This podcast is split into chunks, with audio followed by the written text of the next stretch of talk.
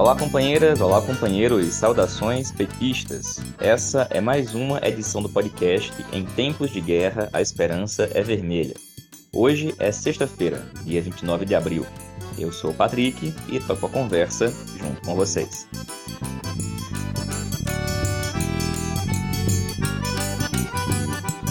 No episódio de hoje, conversamos com Jana Silverman, pesquisadora, integrante do Democratic Socialist of America, o D S A, os Socialistas Democráticos da América, que são um dos maiores grupos socialistas dos Estados Unidos e que estão com uma delegação em visita aqui no Brasil. Adriano Bueno, do P T e do M N U, Movimento Negro Unificado, faz um comentário sobre o filme Medida Provisória, que está nos cinemas de todo o país. E Andréia de Lima, líder comunitária, lutadora em defesa dos direitos humanos lá em Curitiba, está como pré-candidata a deputada estadual, fala sobre o cenário eleitoral no Paraná. E companheiras e companheiros, um espectro ronda o Brasil.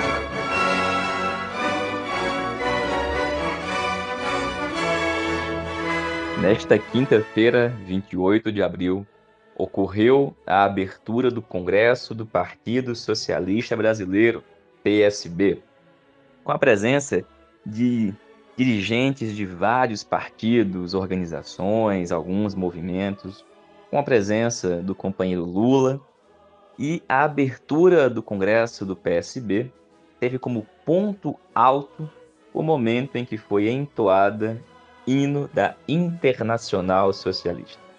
Neste momento, as atenções voltaram-se para o mais novo membro das fileiras do Partido Socialista, Geraldo Alckmin. Pois é, caríssimos ouvintes, vocês não ouviram errado. Como um verdadeiro camarada, Alckmin permaneceu perfilado enquanto o presidente Carlos Siqueira, um dos poucos de punho erguido, entoava: "Bem unidos façamos desta luta final uma terra sem amos, a Internacional."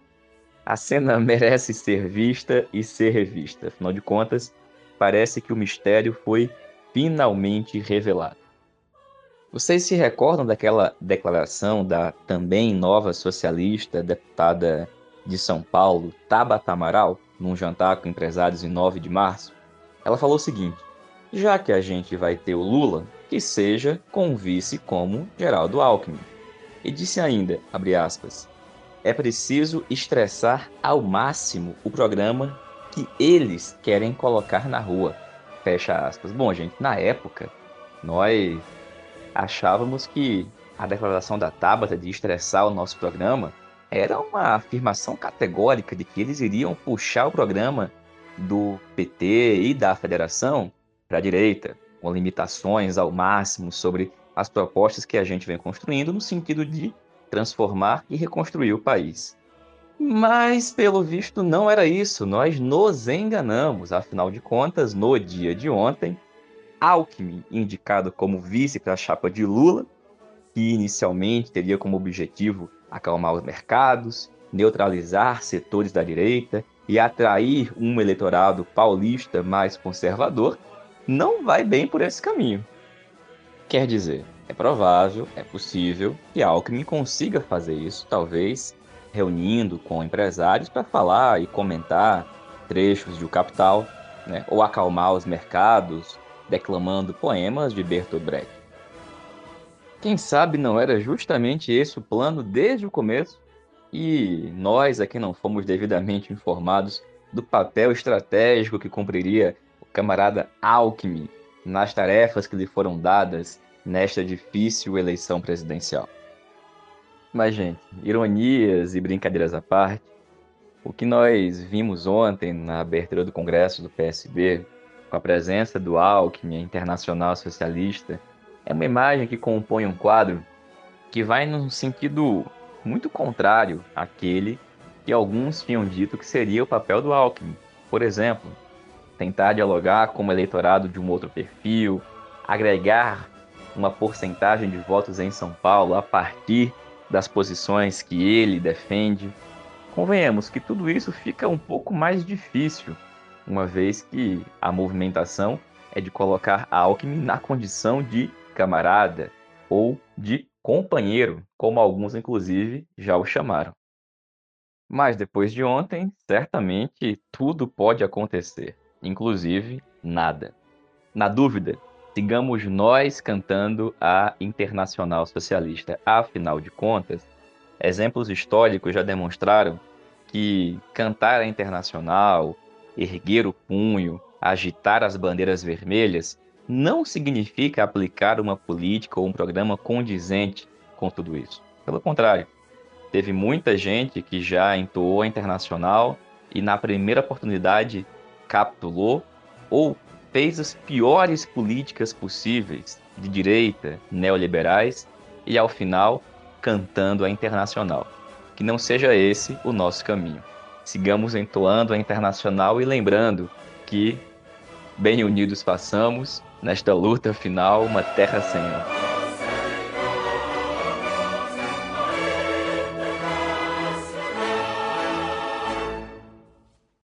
E dito isso, companheiras e companheiros, nós conversamos essa semana com a companheira Jana Silverman, que é pesquisadora, integrante do D S A, como eu mencionei aqui no início do podcast, e a gente conversou com ela em razão de uma visita que ela e uma delegação do D S A está fazendo ao Brasil esta semana para falar um pouco sobre a situação dos Estados Unidos, da classe trabalhadora nos Estados Unidos, do governo Biden, e, bom, também sobre a agenda que eles vão fazer aqui no Brasil.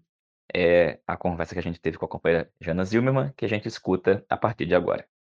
Uma primeira questão diz respeito a como você identifica e analisa nesse momento a situação da classe trabalhadora nos Estados Unidos. Durante o governo Biden, as condições de vida melhoraram, pioraram, qual que é a percepção e, em particular, a força do trumpismo neste momento na classe trabalhadora cresceu, o que significa e há algum paralelo que você observa com relação ao Brasil? Oi, boa noite, Patrick. É, com respeito à sua primeira pergunta sobre o, como está a classe trabalhadora hoje em dia nos Estados Unidos, realmente estamos vivenciando uma situação bem, bem, bem, bem difícil, seja, porque faz um ano e meia o, o Biden foi eleito, houve uma grande expectativa que ele ia melhorar é, objetivamente as condições de vida para os trabalhadores e trabalhadoras americanos. E, e ele começou bem a gestão, aprovando um novo pacote de estímulos, usando a pandemia como fundo de pano para fazer isso, para, enfim, dar subsídios para pagar aluguel, para pagar é, creche, enfim, várias coisas. Só que ele não conseguiu é, converter em lei permanente esses, é, esse pacote de estímulos que beneficia e muito a classe trabalhadora, ou seja, que Tá, aquela legislação Build Back Better, que vai ser o novo New Deal dele, é, não foi aprovado. É, não por, por é, obviamente, nós sabíamos que não ia ter uh, o apoio do Partido Republicano, mas não foi aprovado por causa de resistência por parte de senadores demócratas conservadores, ou seja, senadores do seu próprio partido. E nós, no D S A, obviamente, tentamos pressionar muito desde a esquerda para a aprovação desse, desse lei, que a gente achava muito benefic- que ia beneficiar bastante os trabalhadores, mas só mostra o poder, poder financeiro das grandes empresas. Lembrando que nos Estados Unidos não existe, na prática, um limite, o financiamento empresarial direto para as campanhas, ou seja, existe uma caixa dois legalizado. Então, aí é muito difícil uh, vencer essa pressão, principalmente para, com respeito a esses políticos, de, entre aspas, de centro, né? Então, nessa situação, estamos agora, também estamos vendo o, o, a volta da inflação, estamos com taxas de inflação maiores do que temos visto nos últimos trinta anos, agora estamos com inflação anual de, eh, acho que em torno de oito vírgula cinco por cento, e uma inflação muito sentido, É, nos produtos de consumo básico, ou seja, comida, combustível, bem parecido com o que está acontecendo no Brasil. A única a diferença que vemos entre aqui e, e Estados Unidos e Brasil com essa questão econômica é que nos Estados Unidos ainda tem um mercado de trabalho bem apertado, bem favorável, em certo sentido, para os trabalhadores. Estamos, estamos com taxa de desemprego só de três vírgula quatro por cento, ou seja, menor do que antes da pandemia. Primeiro porque muitos trabalhadores, decidir, e principalmente trabalhadoras, decidiram sair totalmente do, do, do mercado formal de trabalho e se dedicar mais a, a cuidar de familiares, de crianças, ou seja, porque sim, o apoio financeiro direto do governo para esses cuidados, ou seja, é, termina, em muitos casos, não, seja, não é lucrativo ou suficiente trabalhar Num, é, ganhando salário mínimo do que é, ter que contratar esses serviços por fora, né? Então, temos uma grande quantidade de mulheres é, que saíram do mercado de trabalho por causa disso. E as outras trabalhadoras, por mais que tem, tem muita oferta de emprego, o problema é a qualidade de emprego. É, são empregos, normalmente, de, é, do setor de serviços ou comércio, de baixa remuneração e não sindicalizado.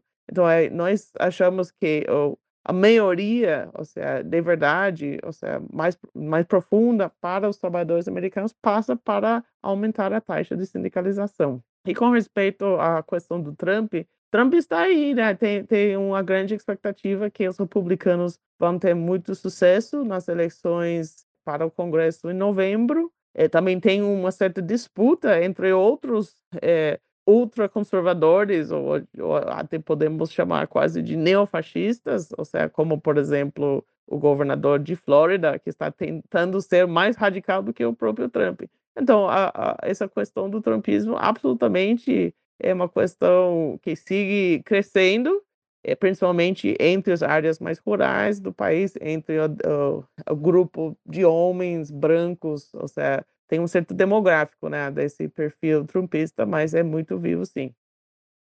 Uma segunda questão diz respeito ao grau de organização da classe trabalhadora nos Estados Unidos, em particular do ponto de vista sindical. Acho que vale muito a pena, e a gente gostaria de escutar, como que vocês estão nesse momento, como que está o processo de organização sindical nos Estados Unidos.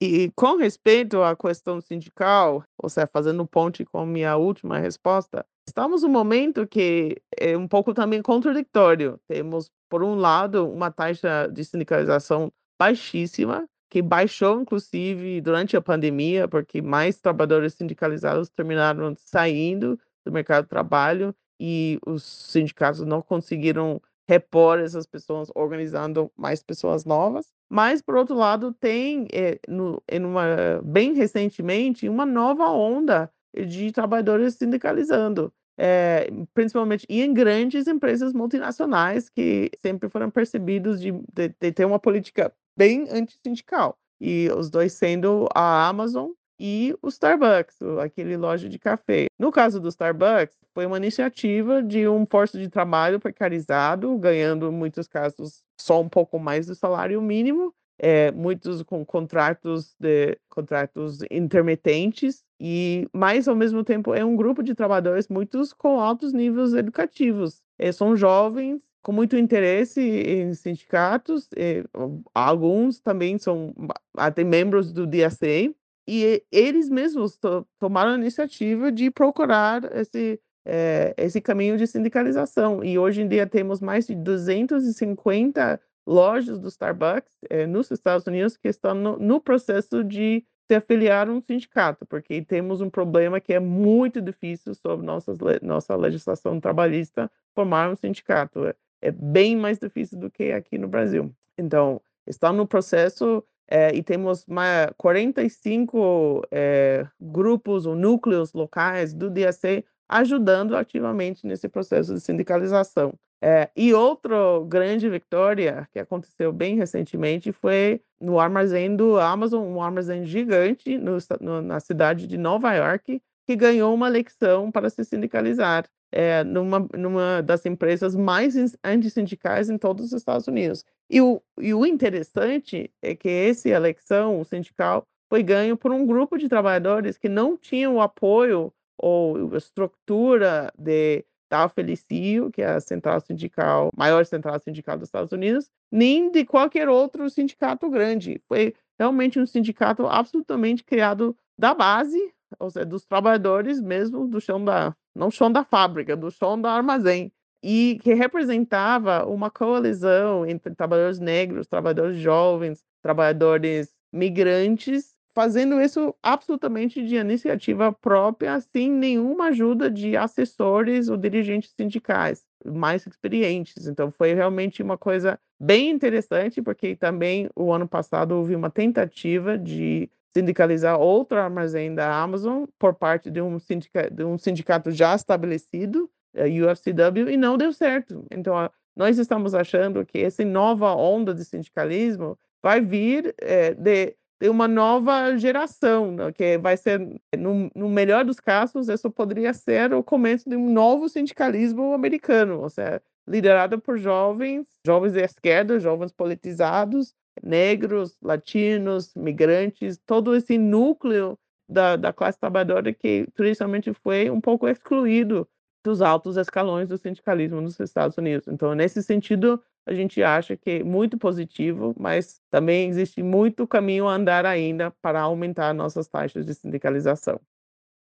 E por fim, especificamente sobre a agenda aqui no Brasil, queríamos escutar vocês sobre quais são as perspectivas, como que vocês analisam a situação no Brasil nesse momento. Você falou que vão tentar aprender muitas coisas, mas o que, que vocês mais esperam com esse conjunto de atividades, agendas, reuniões ao longo dessa semana aqui no Brasil? Bom, com resposta à última pergunta, nós temos muitas expectativas, ou seja, primeiro, uma grande honra poder estar aqui com, com o P T, em particular, a maior organização de esquerda da América Latina. Nós, por mais que somos a maior organização socialista dos Estados Unidos, ainda somos muito, muito pequeno em comparação com o P T. Também temos, enfim, não sei, menos história recente como partido ou, ou tentativa de ser uma organização de massas, né? Então, isso é o que a gente quer aprender.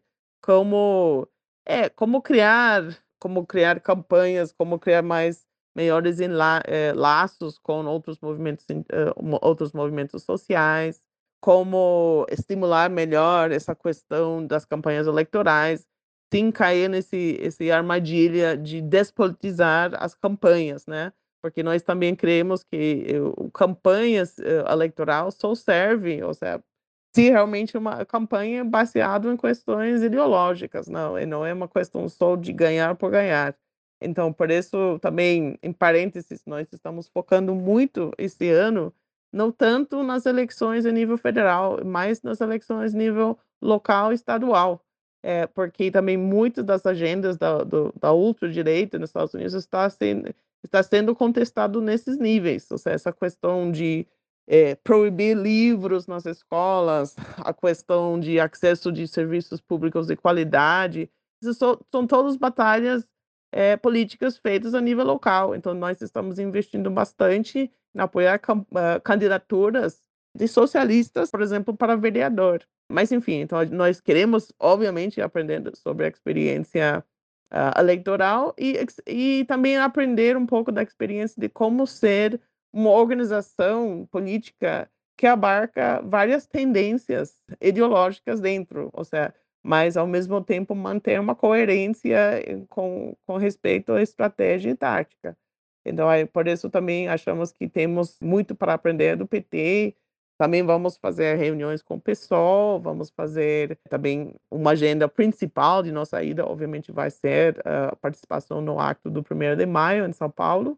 Então, obviamente, vai ser muito interessante trocar experiências sobre como sindicalizar essas novas categorias de trabalhadores, por exemplo, os entregadores, enfim, esses novo, o novo precariado, como se diz, né?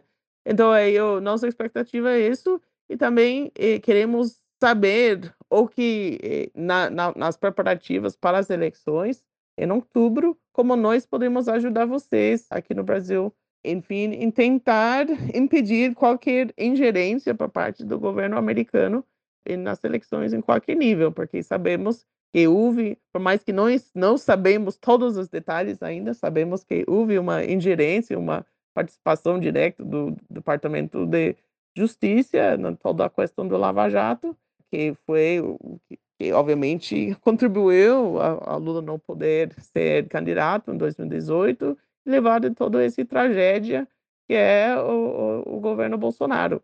Então, nós estamos aqui para dizer para vocês que estamos, é, queremos lutar, mano a mano, estar juntos para derrotar o, esse novo, nova onda da extrema-direita, o novo fascismo, seja nos Estados Unidos, seja, seja no Brasil, seja em qualquer lugar, porque nós acreditamos que a classe trabalhadora não tem pátria, ou seja, estamos todos, o que nos une é, é, é o internacionalismo proletar, do, do proletariado. Então, por isso, estamos absolutamente felizes de estar aqui. Essa foi a nossa conversa com a companheira Jana Silverman. Um prazer imenso conversar com ela e certamente já está convidada para voltar ao podcast numa próxima oportunidade. E, pessoal, vamos escutar agora o companheiro Adriano Bueno, que é militante do P T lá em Campinas, São Paulo, também militante do M N U, Movimento Negro Unificado, que fala para a gente sobre o filme Medida Provisória, que estreou e ainda está em cartaz em alguns cinemas do país. Olá, Patrick. Olá, ouvintes do podcast. No último dia quatorze de abril, estreou nos cinemas o filme Medida Provisória, do Lázaro Ramos. O filme Medida Provisória é um filme necessário. Que bom que o Brasil possa vê-lo e se vê nele num ano tão decisivo quanto o ano de dois mil e vinte e dois. Lázaro Ramos, consagrado ator de novelas, poderia estrear na direção com um filme um pouco mais ameno. Ele tinha essa opção. Há entretenimento em Medida Provisória, algo necessário, inclusive, em dias tão duros quanto estes que a gente está vivendo. Mas há também reflexão no filme Medida Provisória, o que mostra que o Lázaro tentou também sair um pouco do lugar comum. A novidade que o Medida Provisória nos entrega é a sua abordagem que problematiza o racismo e a resistência negra em uma ficção distópica. Estamos mais acostumados a ver esse tipo de problematização em dramas, em documentários, até em filmes biográficos. Justiça seja feita, o Jordan Peele, norte-americano, problematizou o racismo e as relações raciais no inusitado Corra, um filme de terror que foi lançado em dois mil e dezessete. Entretanto, por se tratar de cinema nacional, o Medida Provisória pode ser considerado também uma inovação. O filme ele é uma adaptação da peça Namíbia Não, do Aldre Anunciação, que também atua no filme, e a peça que em dois mil e onze foi dirigida pelo mesmo Lázaro Ramos. Se passa em um futuro distópico, um tema pesado, mas narrado com doses de humor, que deixam leve o filme, né? Apesar de sua carga de dramaticidade. O Lázaro optou por atrizes e atores globais na montagem do elenco. Ele escalou em papéis carimbados, em sua narrativa linear, esses atores e essas atrizes, e essas escolhas elas garantem ao filme um amplo apelo popular. Por um outro lado, o filme ele é recheado de referências históricas, citações, analogias, que são muito pertinentes. Ou seja, o filme explora bem algumas contradições raciais existentes no Brasil. Medida Provisória, por tudo isso, cumpre um papel importante ao propor uma reflexão urgente para um público que é de fora da bolha, vamos dizer assim, né? Não é um público militante. Pelo menos na sessão de cinema que eu assisti, tinha gente de todo tipo e, e legal que o filme alcance esse tipo de público. O fato de ser um filme baseado numa peça, os toques de humor, a escolha do elenco, a distribuição dos papéis, tudo isso que eu falei anteriormente e até mesmo o baixo orçamento do filme, tudo isso confere ao filme uma certa teatralidade, né? É bom citar. Mas, ao mesmo tempo, o filme também possui muitos paralelos com a realidade brasileira atual. Ou seja, o filme tem tantos paralelos que se torna assustadoramente verossímil, né? Uma ficção que funciona muito bem como uma analogia do Brasil atual. A Vera Magalhães abriu o Roda Viva que entrevistou o Lázaro Ramos, afirmando que houve exagero na tinta, entre aspas, O próprio Lázaro explicou para ela, com as palavras dele, que mirou no futuro, mas acertou no presente. Escrita em dois mil e quinze, três anos antes da eleição do Bolsonaro, Medida Provisória possui esta similaridade com o filme Bacurau, um outro filme oráculo brasileiro. Foram produzidos, ambos, para soar como alertas sobre o futuro, mas quando eles chegaram às salas de cinema, acabaram soando como um retrato premonitório quase literal do nosso presente. Levando em conta os limites orçamentários e as dificuldades com a Ancine, a Agência Nacional de Cinema, em uma tentativa de censura, né? Tentativa similar, inclusive, àquela que Wagner Moura vivenciou com seu filme Marighella. Levando tudo isso em consideração, a estreia de Medida Provisória ela pode ser considerada como uma vitória. No ano passado, o Sérgio Camargo, ex-presidente da Fundação Palmares, chegou a declarar, abre aspas, o filme, bancado com recursos públicos, acusa o governo Bolsonaro de crime de racismo. Temos o dever moral de boicotá-lo nos cinemas. É pura lacração, vitimista e ataque difamatório contra o nosso presidente. Fecha aspas. Nosso lá deles, né? E não nosso da esquerda. Enfim, é um feito e tanto que esse filme tenha sido concluído e tenha chegado aos cinemas. E é uma vitória também que ele tenha ultrapassado logo na primeira semana os cem mil espectadores. É um filme, com certeza, que vai ser visto ainda por muita gente e que, portanto, vai gerar muita reflexão sobre as relações raciais no Brasil. Medida Provisória não deixa de ser uma grande homenagem à histórica resistência negra no Brasil e, ao mesmo tempo, ao movimento negro contemporâneo brasileiro. Grande abraço. Valeu, Adriano. Obrigado, companheiro. Pessoal, dando seguimento às nossas conversas mais permanentes sobre o cenário eleitoral do país, tratando de alguns estados, a gente convidou hoje a companheira Andréia de Lima, militante do P T, lá em Curitiba, que é líder comunitária, defensora há décadas dos direitos humanos, para falar um pouquinho para a gente sobre o cenário eleitoral do Paraná. É a companheira Andréia, que a gente escuta a partir de agora. Primeiramente, quero agradecer o convite. Eu sou Andréia de Lima, transformadora social, líder comunitária dentro da comunidade do Parolin, diarista, cabeleireira, linha de frente em ser multiplicadora dos direitos humanos e sou uma denunciante ativa das faltas de políticas públicas dentro da comunidade e venho trabalhando há vinte mais de vinte e oito anos dentro do social aqui dentro e sendo voluntárias de outras O N Gs parceiras. Isso é um pouquinho da minha história. Falando sobre o cenário político, né, aqui no Paraná, tanto das últimas gestões executivas e estaduais quanto municipais é tão caótica. Estamos hoje, né, no dia vinte e nove de abril, onde há sete anos atrás ocorreu o massacre dos professores que lutavam na praça Nossa Senhora de Salete, em frente à L E P, por seus direitos. O ajuste fiscal, logo depois do golpe contra a presidenta Dilma, trouxe consequências nefastas para as comunidades mais pobres, pois perdemos recursos que chegam à nossa população via S U A S. E quando falamos do prefeito de Curitiba, a coisa só fica pior. Promoveu pacotaços de retrocessos na carreira dos servidores públicos, especialmente dos professores, que também acabou com toda a estrutura que atendia as pessoas em situação de rua.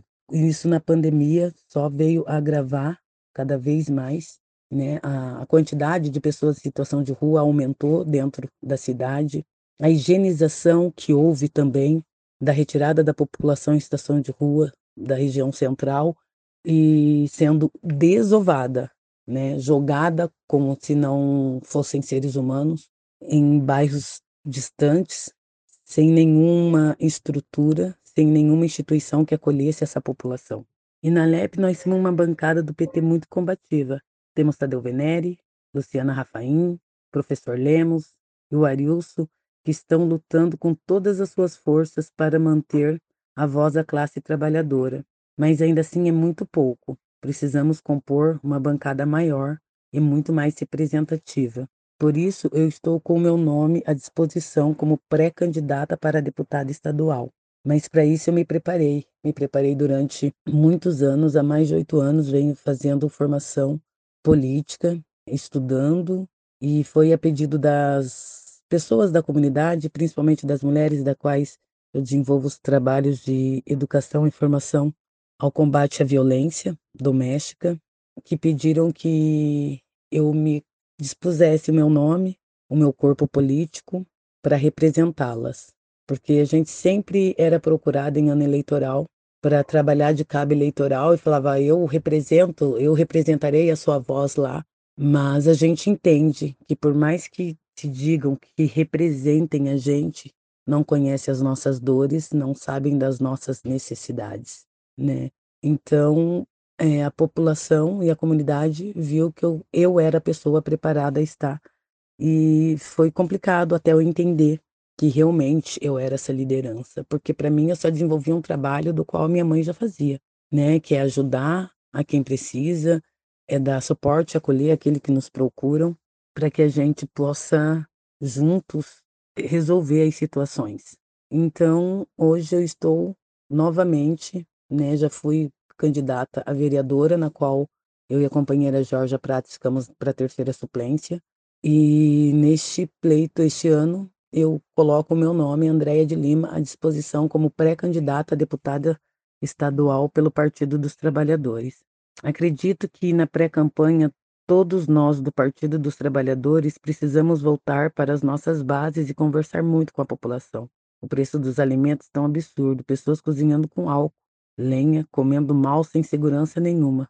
O que eu tenho certeza, e a favela tem certeza, e o Brasil tem certeza que nós precisamos eleger Lula para presidente novamente, para retomar o nosso Brasil.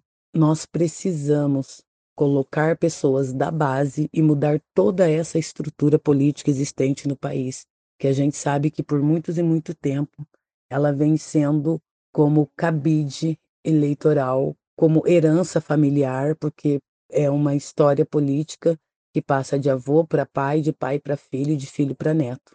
E nós, eu, Andréia de Lima, estou disposta a colocar o meu nome, o meu corpo e minha vida política para mudar essa situação, principalmente no Paraná.